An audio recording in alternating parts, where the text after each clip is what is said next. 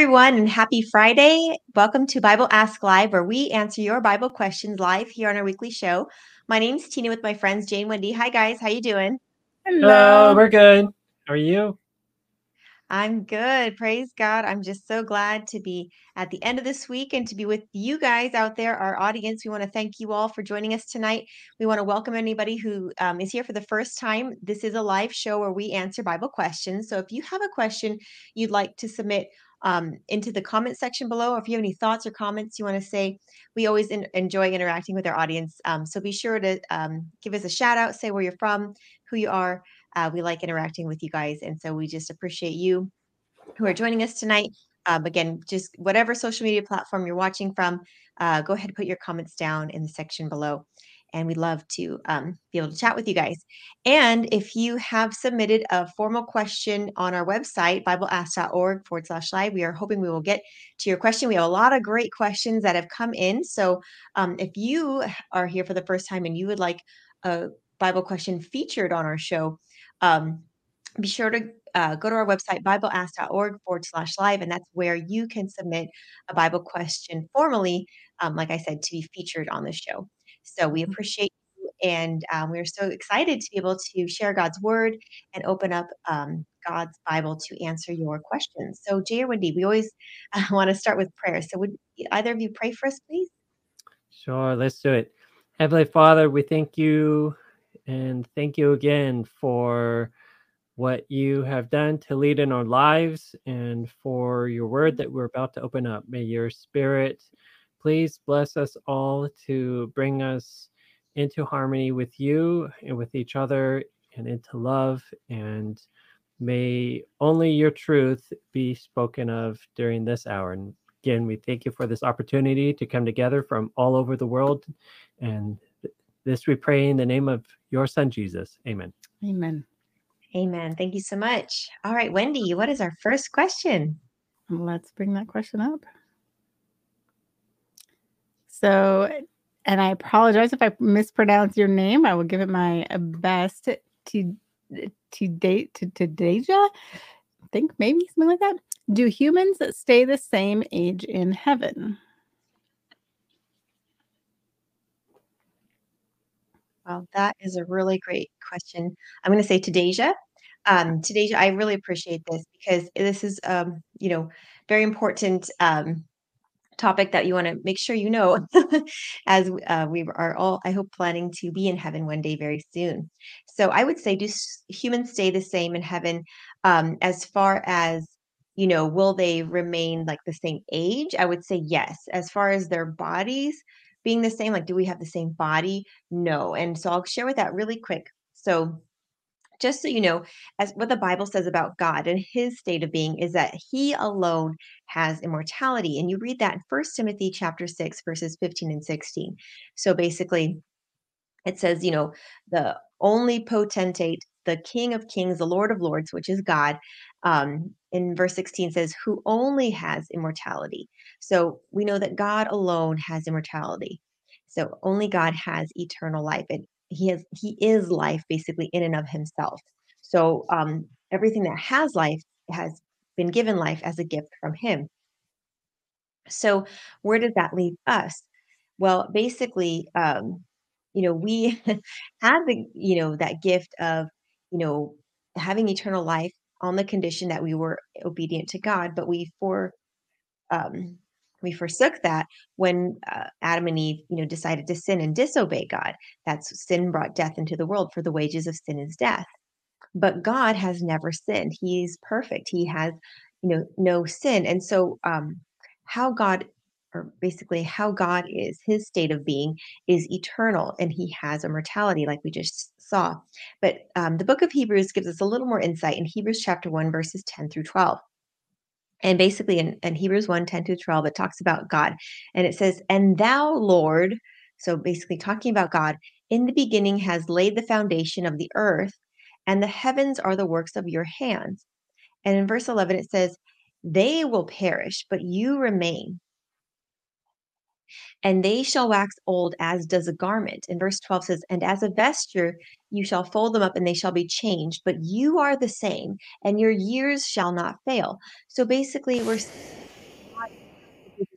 I think Jay Wendy. Oh, sorry. um, anyways, um, sorry about that. I thought I heard something. Um, when God is in or God's state of existence is that He doesn't change. Like He's timeless. Um, he's eternal.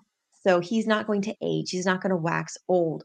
He's, you know, like we get old on this earth, you know, um, we kind of peak around 25, 30, and then it kind of just goes, you know, down from there until eventually, you know, we fall asleep in Jesus. And so, but God is not that way. God stays the same. And um, actually, in Hebrews, um, I believe it's 13 5, it says, you know, Jesus Christ the same yesterday, today, and forever. God is eternal. Um, so, you know, will we stay the same in heaven? Not exactly, but um, yes, in one way, and no, in another way. So, if you go to um, the book of Second Corinthians, um, or excuse me, First Corinthians, excuse me, in verse in chapter 15, um, the Bible says something very interesting there. Um, so we'll go to First Corinthians chapter 15, verses 50 through 54, and this will basically be where we um, conclude our answer. And so basically, in First Corinthians 15, um, starting in verse 50, it's talking about the second coming. And so when we go to heaven, what will it be like? And so it says, Behold, I show you a mystery. We shall not all sleep, which is we won't all die, but we will all be changed. So we are going to change from our current state now into something else. And in verse 52, it says, In a moment, in the twinkling of an eye, at the last trump, for the trumpet shall sound, and the dead shall be raised incorruptible, and we shall be changed. So, um, you know, we we you know we are corruptible we are mortal we don't have eternal life in and of ourselves it's only a gift from god and so verse 53 says for this corruptible must put on incorruption and this mortal must put on immortality and then verse 54 it says so when this corruptible shall put on incorruption and this mortal shall have put on immortality then um, shall then shall be brought to pass the saying that is written, death is swallowed up in victory. So basically, you know, um, us going to heaven, we're going to be changed. We're going to have a new body, and um, we're no longer going to have this body that can get sick or tired or, you know, have illnesses or all these things that are, you know, in the life we have now. That our bodies now will be changed into immortal bodies. Um, much like you know like god because we the gift of god is eternal life through jesus christ our lord and so we will have that gift of immortality that gift of eternal life um, because we will have you know basically put on um, the gift that god has given to us in heaven. And so and then we'll be like god in that in the sense that not that we not that we are god in any way um uh, not that we're you know ruling like god but in the sense that our bodies won't won't ever die. In the sense that um, you know we won't age we won't wax old we won't you know deteriorate in any way so i hope that answers your question and if you have any other thoughts or questions be sure to send them our way uh, jay or wendy any other thoughts on that nope that was very good okay. all right let's get our next question up I know we all got a snack sometimes. we were super hungry when we mm. got started here, and he was working right up to the last minute. So, oh. all right. Well, praise God, we're here, and praise God, you know, we're human, and we all that's part of our bodies now. We need this um, this mortal will one day put on immortality. Exactly. I'm being powered by potato chips right now. Yeah, potato chips. Basically, tubers. All right, let's get that next question up. Mm-hmm. All right, so, and I apologize again. Fatty? I think that's the pronunciation, Arafati. Um, if I got it wrong, I apologize. But your question is I am greeting you by the name of Jesus. I am not good in English, but I want to know about this lesbianism and homosexual. How Roman Catholic involved, or if they have agenda with this thing I want to know. So, brother, everybody, thank you for the question. And oh, let me bring this here. Thank you for the question. And I just want to say, generally, like I, you know, you could probably mean very well with your question, but other people too might, um, you know, see this as an opportunity to criticize us for like picking sides or attacking anybody. And I just want to be clear, we're not attacking anybody. We're not going to be attacking, you know, homosexuals, lesb- lesbians. We're not going to be attacking Catholic Church. Um, we really see that there's a greater enemy for for humanity. Like humanity really is at war with who the Bible calls the enemy. The that is Satan and his crew. Ultimately, no matter what we see going on, I believe behind the scenes, it is not humans that are so much conspiring as it is Satan and his demonic horde. And we get this from, for example, Ephesians 6 12. So, Ephesians 6, verse 12, it says, For we do not wrestle against flesh and blood. In other words, we're not wrestling against fellow humans, but against principalities, against powers, against the rulers of the darkness of this age, against the spiritual host of wickedness in the heavenly places. So note, note that it doesn't say the spiritual hosts of wickedness on earth. It says the spiritual hosts of wickedness in the heavenly places. Yeah, and it's also not talking about heaven where God occupies. So these are going to be uh, divine beings of of satanic association. They are the troublemakers. They are the ones that are splitting us apart, that are confusing us, that are pitting us against one another, that are bringing about so much of the hurt and pain. And uh, sadly, many of us humans, most of us humans, are being duped, are being manipulated, and being deceived. So it's tragic. Uh, so our heart goes out to anybody who's being dece- deceived, who's being manipulated, who's being victimized by by Satan, these angels. And God, for this reason, also is very sympathetic with us because he really sees what's going on too. Mm-hmm. And again, that doesn't mean we're all blameless in what we do. We still make decisions and and could choose to ignore God and his his laws, but at the core, Satan is the driver of this. And Satan has created this system this counterpart to let's say citizenship of heaven he has his own sort of his government his own group and and his own religion his own all these things. This whole system comes together and is what babylon is uh, uh or what's called babylon in the book of revelation. We see for example revelation 18 verse 2 and there's an angel who's crying out with a loud voice and he says, Babylon the Great is fallen, is fallen, and has become the dwelling place of demons, a prison for every foul spirit, and a cage for every unclean and hateful bird.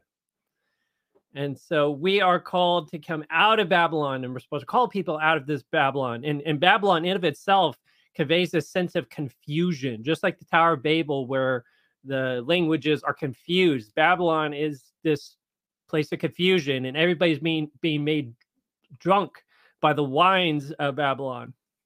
And I believe the core of Babylon and the seat of authority where Satan sort of has his control and influence it is apostate Christianity. It it is Christianity that has con- totally gone astray. That there might be people in there who are very well intentioned and in fact some of the nicest people i know might be in there and practicing false christianity without knowing it. And uh, when it comes to like the sexuality and these sorts of things i think some of it was even prophesized or has its roots in what was prophesized with respect to the decline in humanity.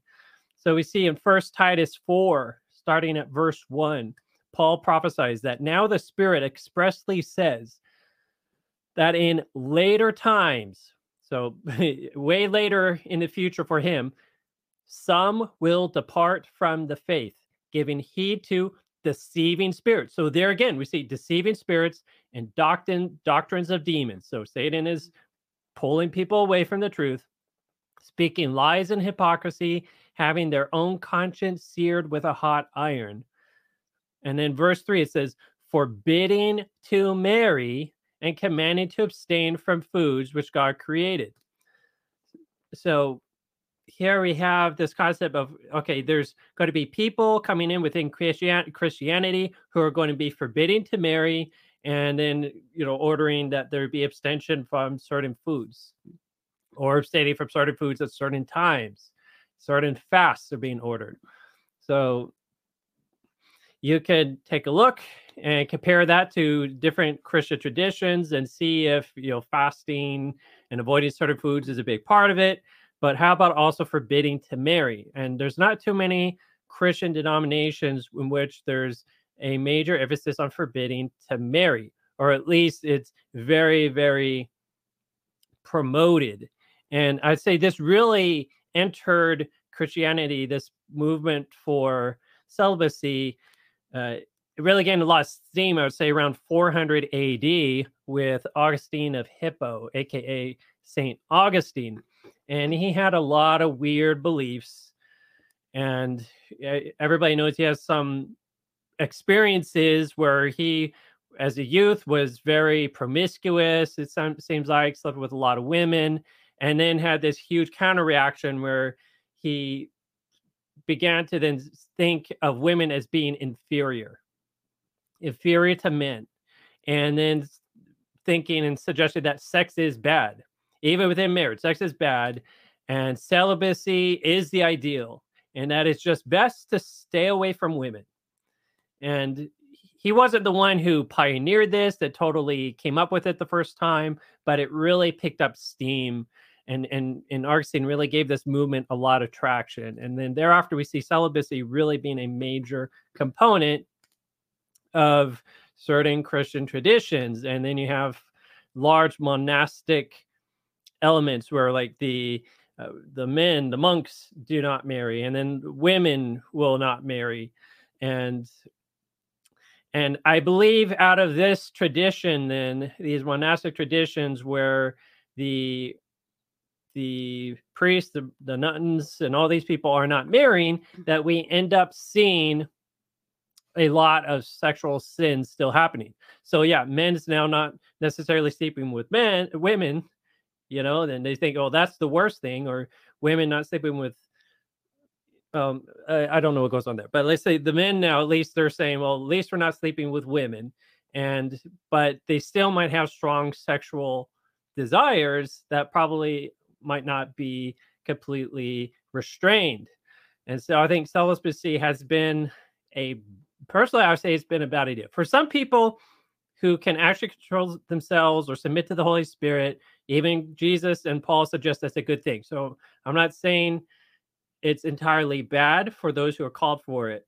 But I think what has happened is then certain people have been attracted into these monastic traditions, who've been called into um, these roles and then what we're seeing now is uh, the consequences of that. And i'm not saying we only have see sexual problems with these celibate priests. You look even at the protestants and they're having a lot of sexual sins.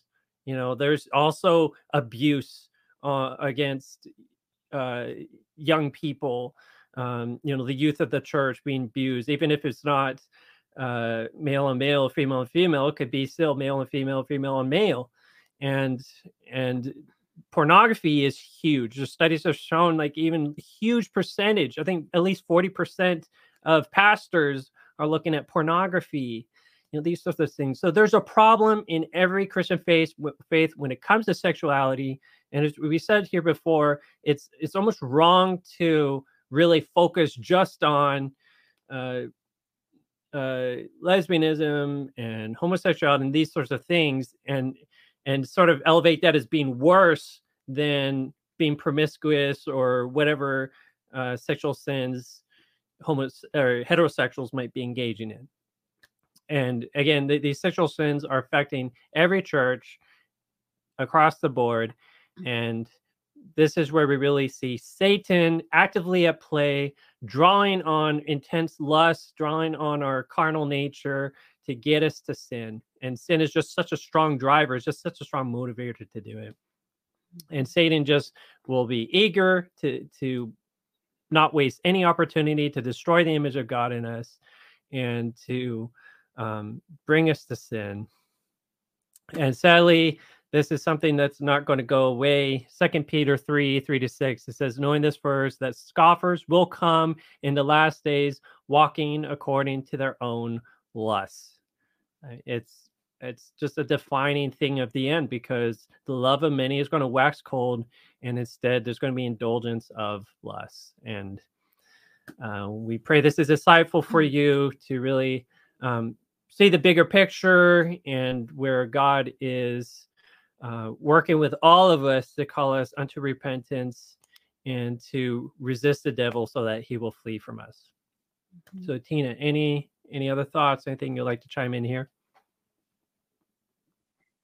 Um, I guess uh, um, you know, my only thought is just I'm I keep reading this question and trying to think, you know, have we have we answered it? And I, you know, I think um, I appreciated, you know, how you are starting that. You know, we're not here to bash any group of people or you know speak ill of anybody. You know, um, our God is a God of love, and you know, to me, the the main essence of this question is how is the Roman Catholic Church basic or Roman Catholic involved with lesbian and, and homosexuality if they have an agenda? And I don't see that, you know, um, I don't see the connection there. I guess that's where where I'm at is, um, you know, that's kind of a thing. So, but um, you know, I, I I guess the main thing I do want to say is, you know, it's so easy to to want to, you know, be like, is this a con- is there a conspiracy, and what do we need to know? And I would just say, you know, like Jay and Wendy or Jay, like you're saying, you know, the enemy here is is is Satan. And, you know, um, I think Satan is very good at kind of pinning us people against each other. But Satan um, has the agenda. Yeah. Yeah, wherever exactly. Satan can wherever Satan can get a foothold is the where the agenda is. Yeah, no, exactly. And so it's um, you know, I, I would say I guess my my main answer to this to this question is, you know, I wouldn't worry so much about, you know, trying to figure out what's, you know, this group doing or this group doing, but um, you know, are we seeing the work of the enemy? And how are we making sure we're connected to Christ and making sure that we are, you know, preparing for his coming and per- be sure our heart is right with God and not worrying so much? I, I hate to say this to you know being critical of other people and um, just because I don't know, that's something that I was very convicted of this week is how easy it is for us to, you know, be like, oh, what's going on with that group or that person or this person, and we're not, you know, having that self examination that we need to be having as Christians, um, you know, and you know, just that the focus being on on Christ and our walk with Him. So, anyways, I guess that's my only thought on that. Amen. I like it. Thanks for sharing. All right. Shall we get our next question up? Mm-hmm. And hello to Olivia, who's joining us. And if anyone else is tuning in, feel free to say hi in the chat. We always like to uh, see you and so, say hello back. All right. Let's get that next question up. Oh, oh, there we go. Okay. So Jeanette is mm-hmm. asking during Jesus's temptation, where he was driven to a high mountain, was Satan a visible angel or operating in Jesus's mind? Jeanette, that is a great question. Um, I really appreciate that. And it's something, you know, um, to consider because, you know, so many times, I, I don't know if you guys are, Jeanette, you've felt this way as well. Um, it's like, you're like, man, I feel like I'm getting, you know, thoughts or ideas thrown at me. And I know this is not from myself or you know this is something from outside of me or you know you you sense like you know this is the enemy you know tempting you and so it's easy to you know then think you know was jesus just tempted in his mind or was this an actual physical event and when we go to scripture matthew chapter 4 i think the answer is pretty clear that this was indeed a visible um, angel that was you know that satan came to jesus as um, and I say this because when you look in Matthew chapter 4, um, starting in verse 3, the beginning of the temptation, you know, Jesus, we know he was, you know, 40 days, no food. He was, you know, definitely hungry and weak. And so Satan, of course, is when he jumps on Jesus, um, you know, to attack him. And in Matthew chapter 4, verse 3, it says, Now when the tempter came to him, to Jesus, you know, Satan said, If you are the Son of God, command these stones to become bread. So first of all, we see um, Satan coming, you know, it's not just like an um like whispering in his ear. It says he actually came, he physically came. And then when you go up a few verses to uh, verses five and 6, it says, Then the devil took him up to the holy city, set him on the pinnacle of the temple, and said to him, If you are the Son of God, throw yourself down, for it is written, He shall give his angels charge over you, and their hands shall bear you up, lest you dash your foot against a stone. And so here we see da- Satan. Um, I mean, it seems pretty obvious that he physically took him and set him on the pinnacle. It wasn't just an idea in his mind, he was literally set there um, because he says to him, you know, if you're the son of God, throw yourself down. So it, he would have had to physically be there because then Satan is saying, he shall give his angels charge over you. And so he's quoting Psalm 91, but he's twisting it. And so um, I, I definitely think this is a physical um, occurrence that definitely happened. I don't think it was just kind of like, oh, imagine, you know, whatever. I think Satan literally took him he's like, because if you're the son of God, you're going to obey this scripture, which is, you know, that, uh, you know, if you dash your, you know, that God will give charge over you, like prove it by jumping off of this thing. So I think he would have physically had to be there in order to tempt him in this way. And so, um, yeah, I do think that's a pretty clear indication that this was a physical manifestation of Satan um, in the temptation of Christ. And you know, I just want to note really quick. Um, the thing is too with Satan, while he can, you know, whisper things in your ear, he can, you know, tell you things, and he can probably look at you and from what's going on on the outside and discern like this is probably the reaction. This is how I'm going to respond. Um, Satan cannot read your mind. Only God has the power to do that. Um, when you see that in Scripture, so many times where God, you know, discerns the heart of man, Jesus discerns their thoughts.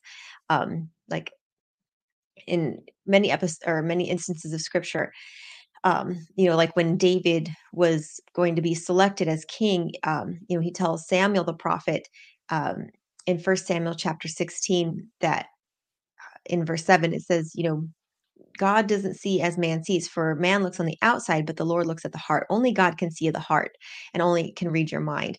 And so I don't think that Satan was able to you know, speak to Jesus within his mind as if you know he was inside of there having a conversation because satan can't do that.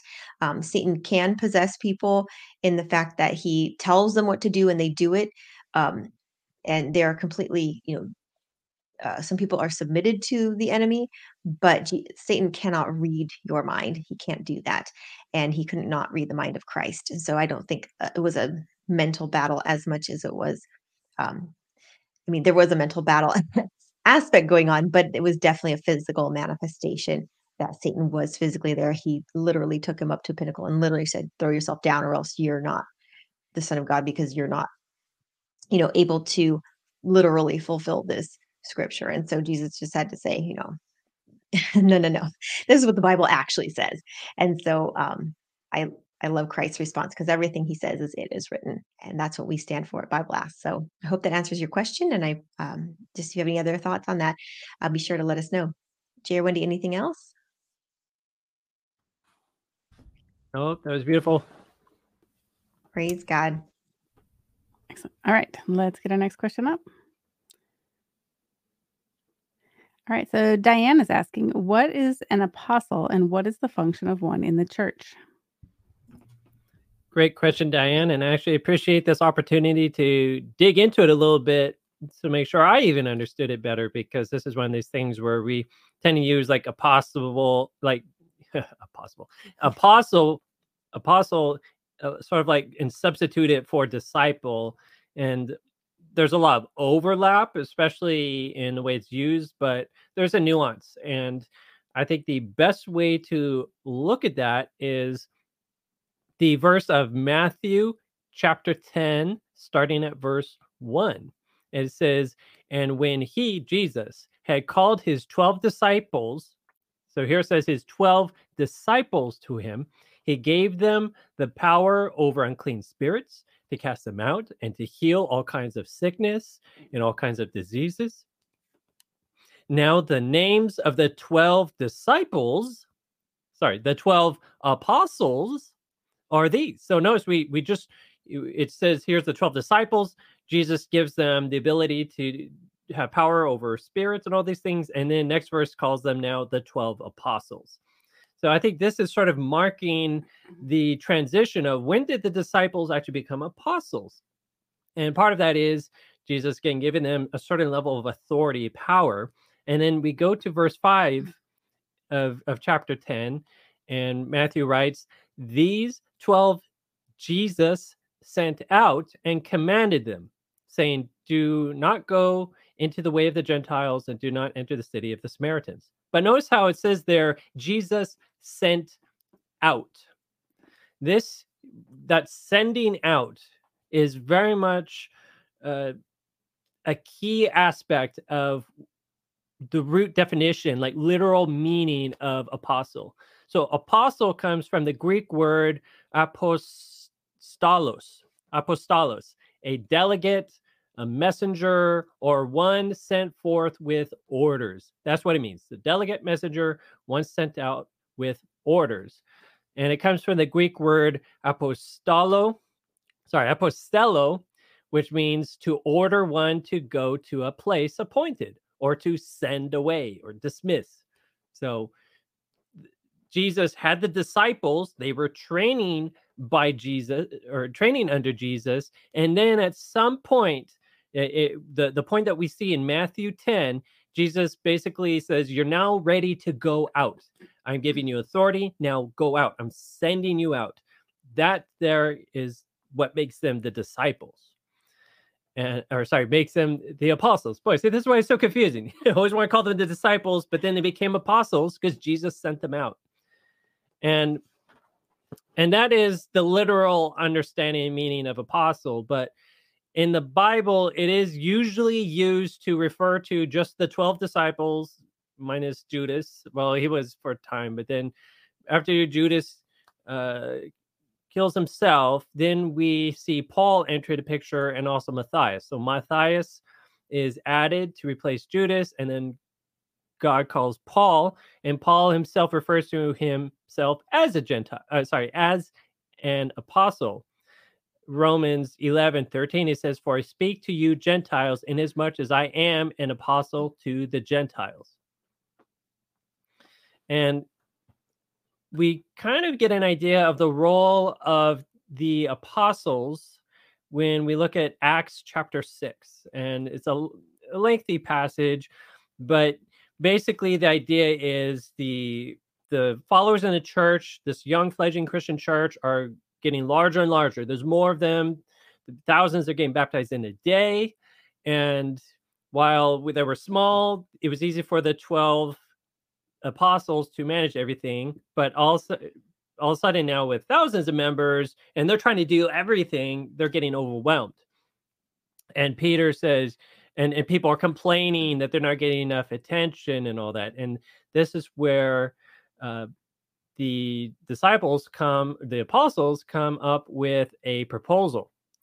So the start at verse 2 it says then the 12 summoned the multitude of, of, the disciples so there's now many disciples multitude multitude of disciples and the apostles said to them it is not desirable that we should leave the word of god and serve tables we're not going to be bussing tables that doesn't make sense for us to be doing that therefore Brethren, seek out from among you seven men of good reputation, full of the Holy Spirit, uh, whom we may appoint over this business.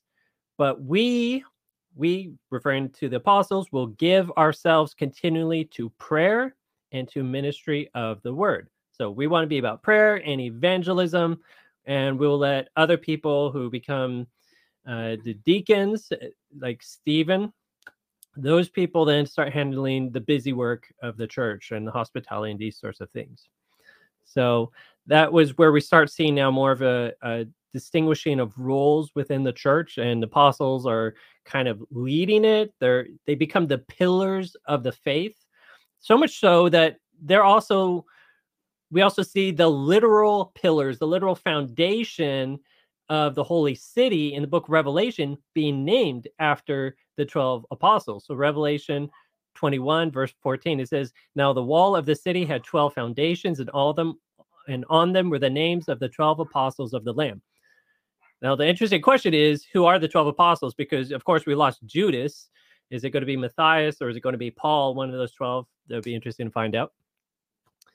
Um, but the 12 this this symbolic that those are the pillars of god's holy city and they were kind of the pillars the foundation of the early christian church.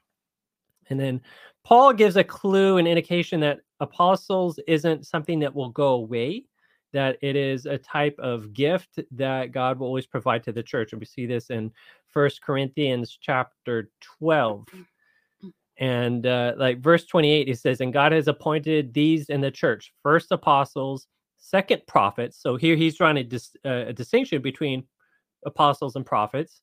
And he says, third teachers. After that, miracles, then he, gifts of healing, uh, helps, administrations, varieties of tongues. So apostles is then something will be ongoing. And then verse 29 are all apostles, are all prophets, are all teachers, are all workers of miracles, do all have the gift of healing, do all speak with tongues, do all interpret, but earnestly desire the best of these. And yet I will show you a more excellent way. And he goes into like love is the big thing, but Paul, I don't think is downplaying apostles. He listed them first still of all those different types of traits. And I am a believer that apostles can continue today. Like that's that's not something that's gone. And it says we are all called. We are all sent out. I believe that the Great Commission of Matthew 28, when Jesus said, uh, you know, all authority has been given to me in heaven and earth. Go therefore and make disciples of all nations. He says there, go.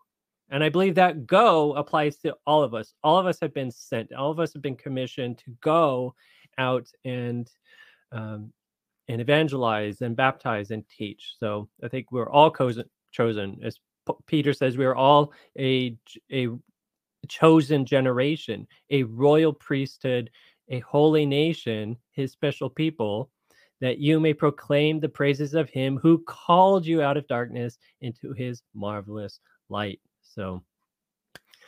That's a very fascinating topic. And thank you again so much for asking our friend Diane.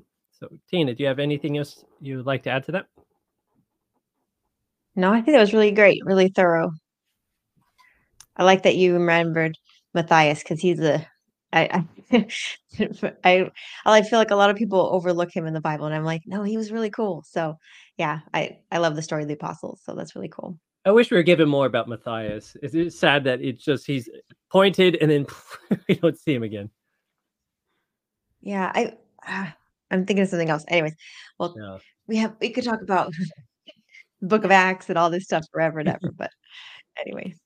All right. Shall we get our next question up? So Dylan is asking, my faith is not going very well. There's been these atheists telling me how God is imaginary and all sorts of stuff. Could someone help me?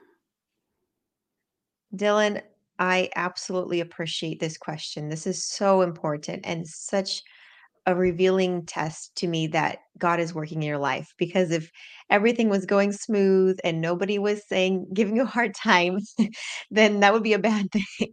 if you're getting flack, if you're getting criticism, that's probably a sign that the enemy is threatened and that, you know, you know, we're not wrestling against flesh and blood here. We're, we're, we're wrestling against those principalities, those powers of darkness. And so I just want to give you some encouragement from two of my favorite books in the Bible. Um, and or two of i mean the whole bible is my favorite but uh, first and second peter really has some beautiful encouragement so i want to start with first peter chapter 4 if that's okay with you just so uh, you because this is the heart of the message, which is First Peter chapter 4 and verse 12, which is, Beloved, you know, my brother, think it not strange concerning the fiery trial, which is to try you, as though some strange thing happened to you. This is not strange. This is very, very typical of somebody who is genuinely um, following after Christ. And it says in verse um, 13, really quick, but rejoice inasmuch as you are partaker- partakers of Christ's suffering, that when his glory shall be revealed, you may also be glad with exceeding joy. So just know this is not some strange thing. God has a plan through all of this that you are going through. He um, knows what you can handle, and He is preparing you for um, something greater, which is, of course, eternal life, um, as well as, you know, by God's grace, a ministry on this earth. Now, um, the book, the book, first book of Peter, excuse me, First Peter chapter one begins with something really, really cool. Um, so basically, we'll go there really quick. It says First Peter chapter one, verses three through nine. It's talking about the trial of your faith. It says, Blessed be the God and Father of our Lord Jesus Christ, who, according to his abundant mercy, has begotten us again to a living hope through the resurrection of Jesus Christ from the dead. So basically, he's saying, Praise God, we are saved by Christ, and by his grace. Um, in verse 4, to an inheritance incorruptible and undefiled that does not fade away, reserved for you in heaven. And so, God, he's speaking of the promise of eternal life. And verse 5, he says, Who are kept, you know, us who are kept by the power of God through faith for salvation, ready to be revealed in the last time. And so, you know, he's saying, you know, you have eternal life. Don't forget that. This is so important for you to remember. You have the gift of eternal life as long as you hold on to it through faith. Now, in verses six through nine, this says something really important here. And it says, In this you greatly rejoice, though for though now for a little while, if need be, you have been grieved by various trials, that the genuineness of your faith, being much more precious than gold that perishes, though it be tested by fire, may be found to praise, honor, and glory at the revelation of Jesus Christ, whom having not seen, you love, even though we've not seen God yet, we love him. Though now you do not see him, yet believing you rejoice with joy and inexpressible and full of glory, receiving the end of your faith, the salvation of your soul. So he's saying that even now you have the gift of salvation, and all you have to do is hold on to it through faith in Christ. And yes, it might seem like you're being tried in a fiery furnace, um, you know, and that's really the point is that our faith has to be something genuine. Um, like it's saying in verse 7 that the genuineness of your faith being much more precious than gold, um, which you know will basically perish. Um, though it be tested with fire, may be found to praise, honor, and glory to God's glory, basically. And so, I mean, what good is it if we say, "Oh yeah, I have faith in Christ. I love God, and you know, I have my faith is in God." It's like, okay, that's nice words, but you know, when push comes to shove, and people are saying, "Hey," you know, they're challenging your faith and you're sticking to it and you're not backing down, that's a different type of faith. That's something that, you know, people can't argue with. And it's a faith that endures. Um, because just like, you know, when you're in a relationship with somebody, like I'm married to my husband, and I can say, I love my husband, and that's great.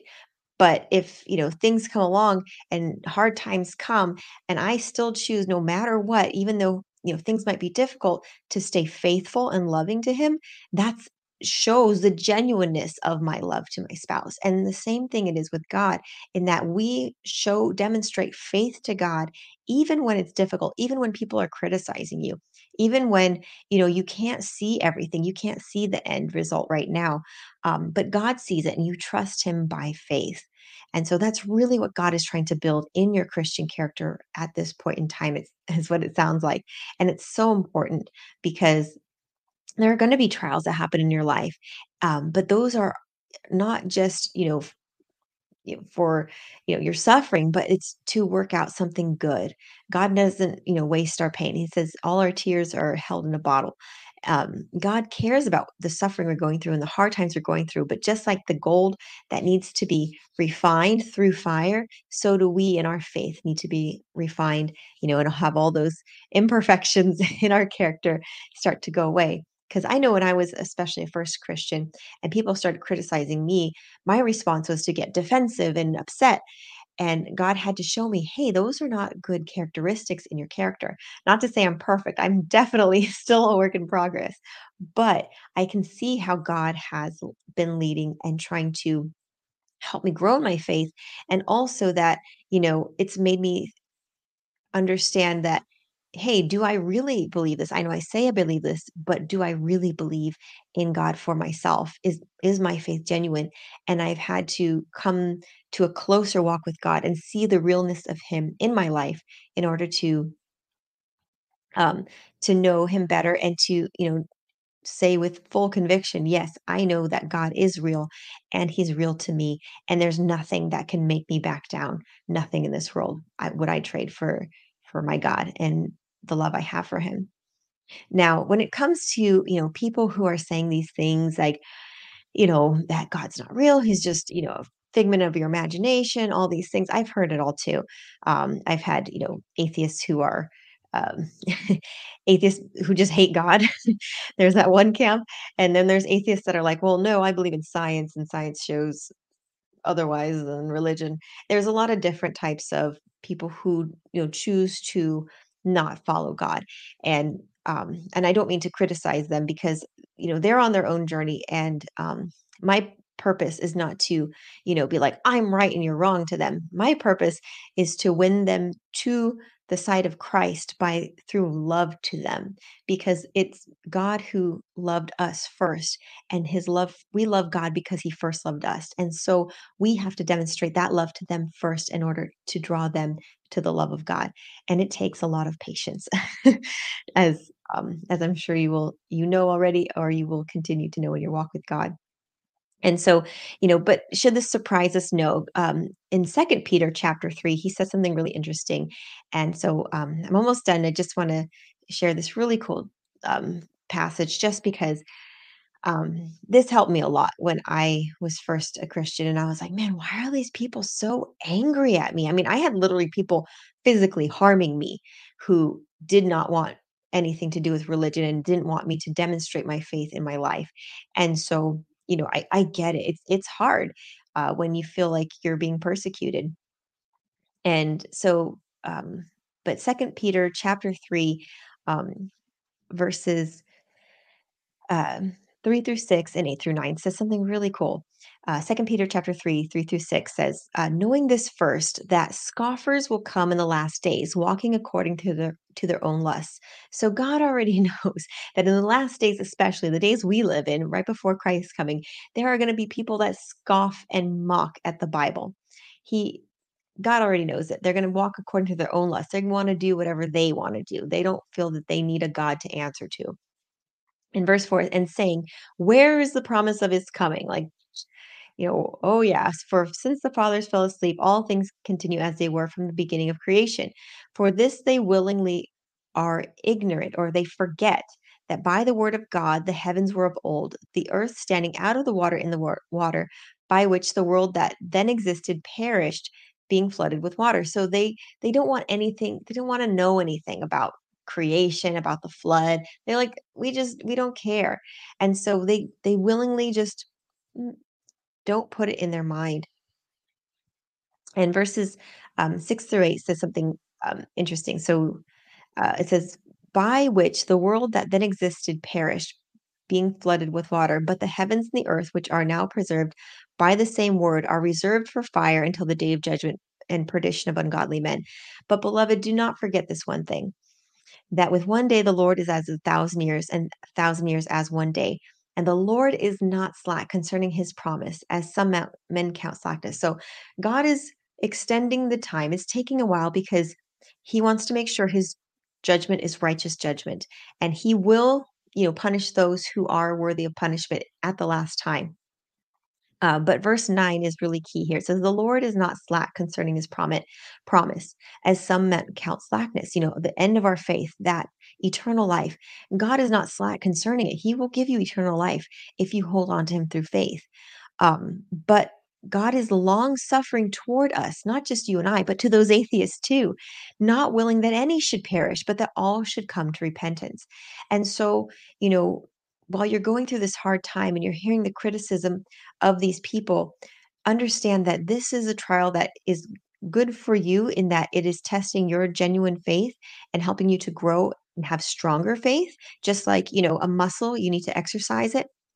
But it's also a, a beautiful opportunity that even in the face of criticism and ridicule, you can demonstrate to these people the love of God and the patience of Christ. And you see that, you know, the most clear picture of Christ on the cross when they were crucifying him. And Jesus t- says, Forgive them, for they know not what they do.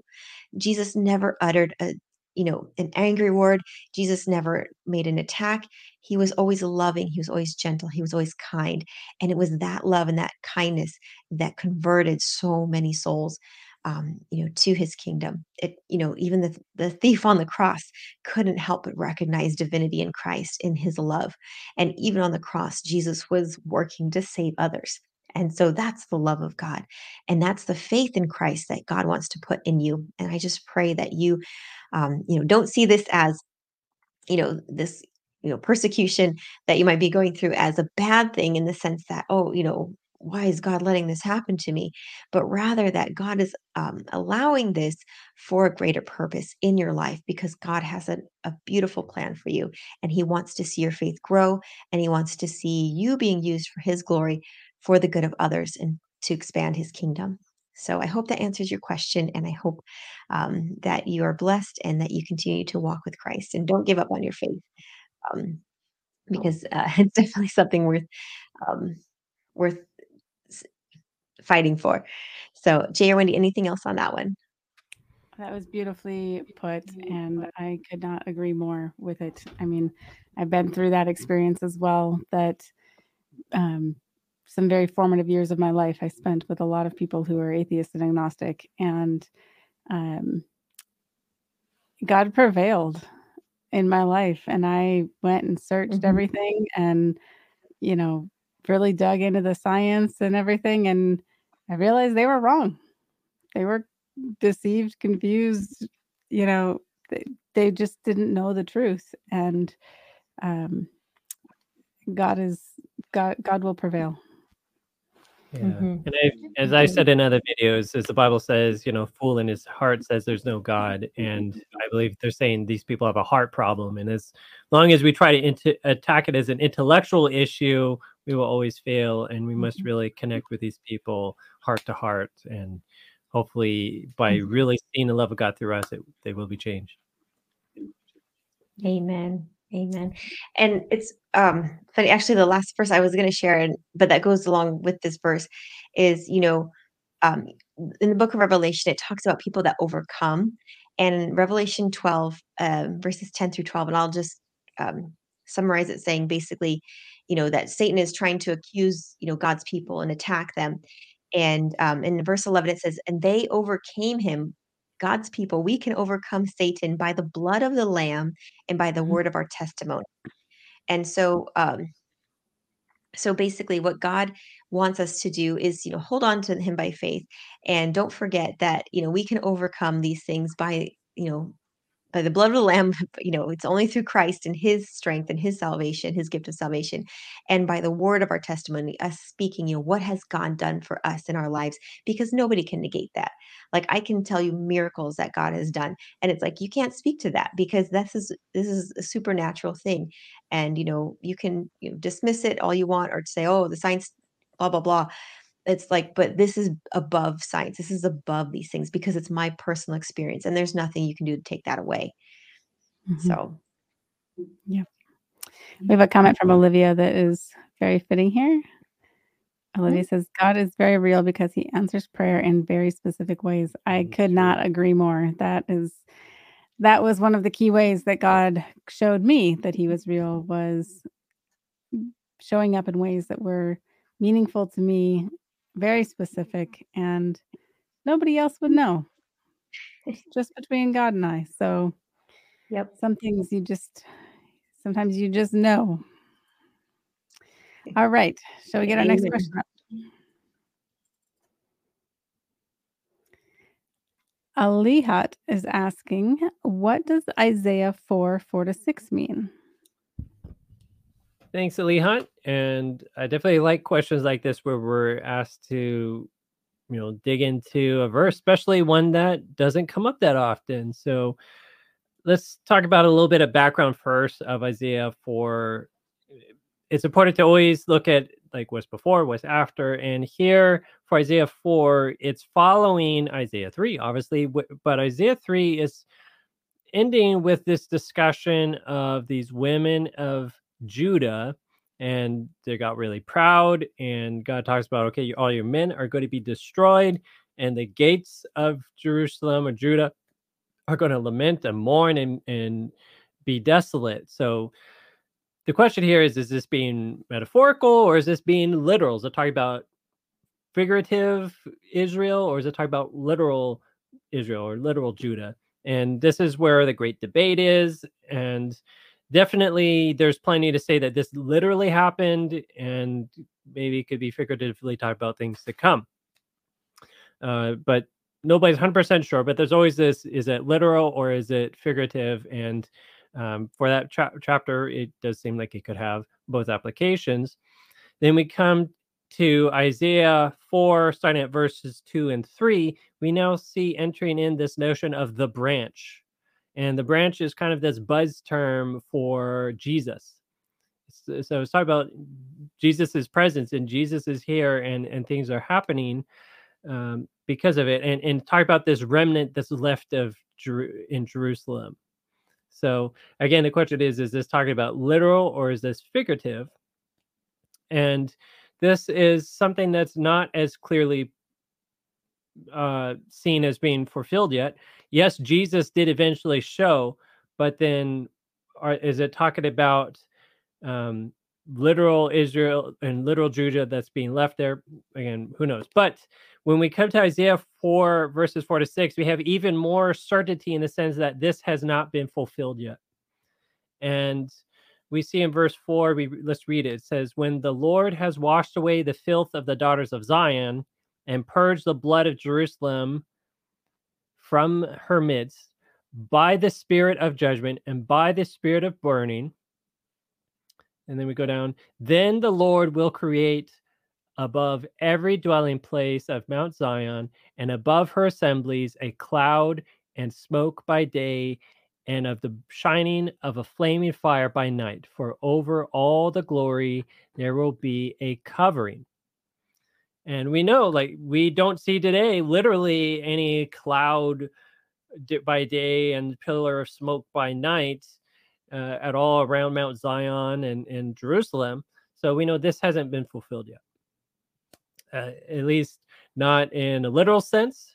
And has it been done figuratively? Uh, that would be harder to parse out. But uh, we do see verses that really interact or seem to resonate with what we just read. So in verse four, it's talking about purging and cleansing and and uh, you know involvement of the Holy Spirit.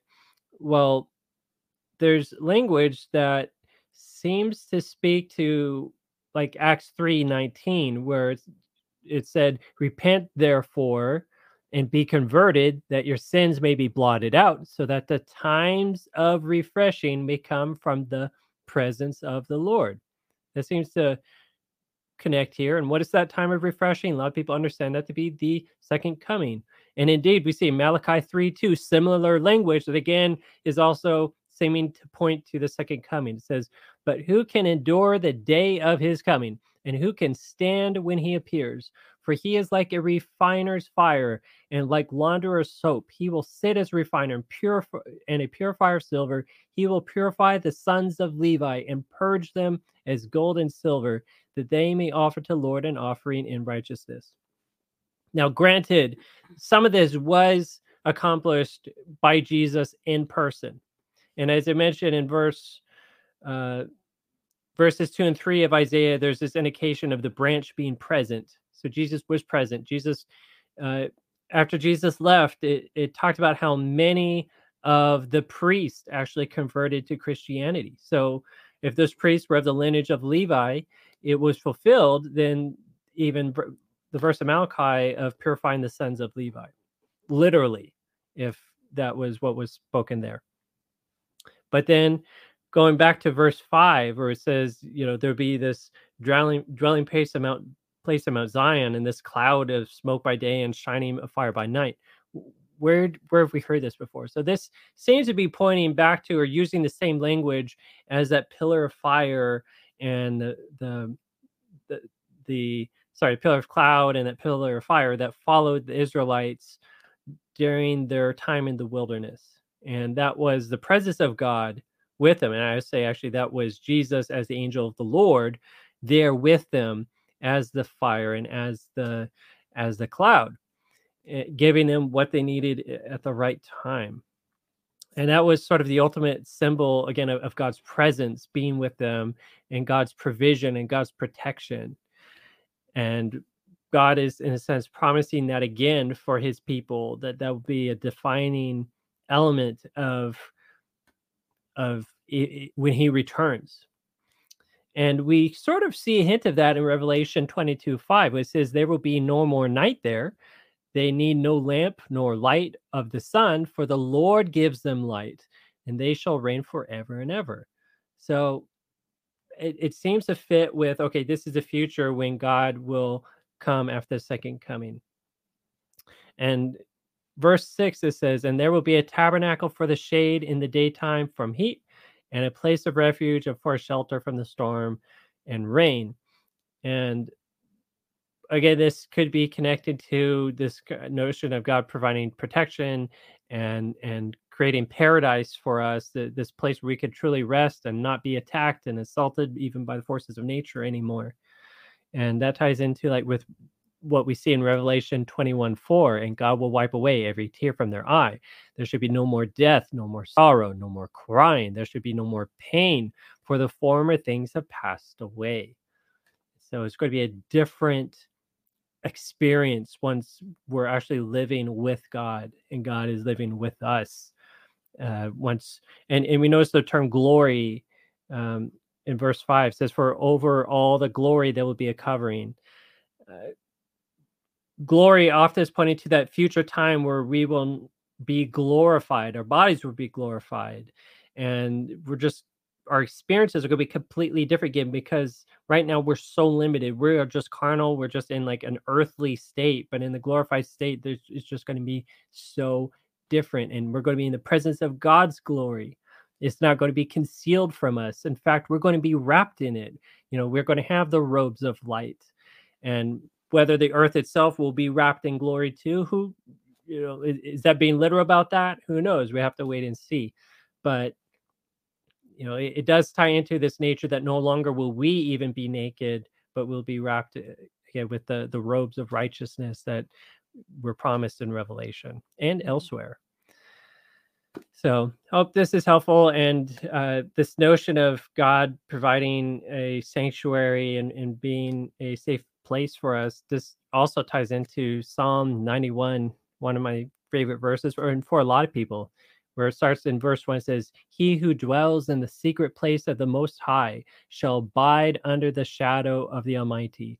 And i will say to the lord he is my refuge and my fortress my god in whom i trust. Mm-hmm. so of course in the future we will dwell literally in that secret place. We will be in the shadow of the most high that will literally be filled, fulfilled. But I believe there also is a spiritual application to this, where today even we can dwell in God. We can, you know, place our cares, place our concerns, and and even by faith be in His presence. As Paul says, you know, we could go boldly before the throne of grace. We don't have to be there in person, but by faith we can. And so pray that you can also find blessings with these verses, uh, comfort for things to, to come, but also what we can enjoy by faith today.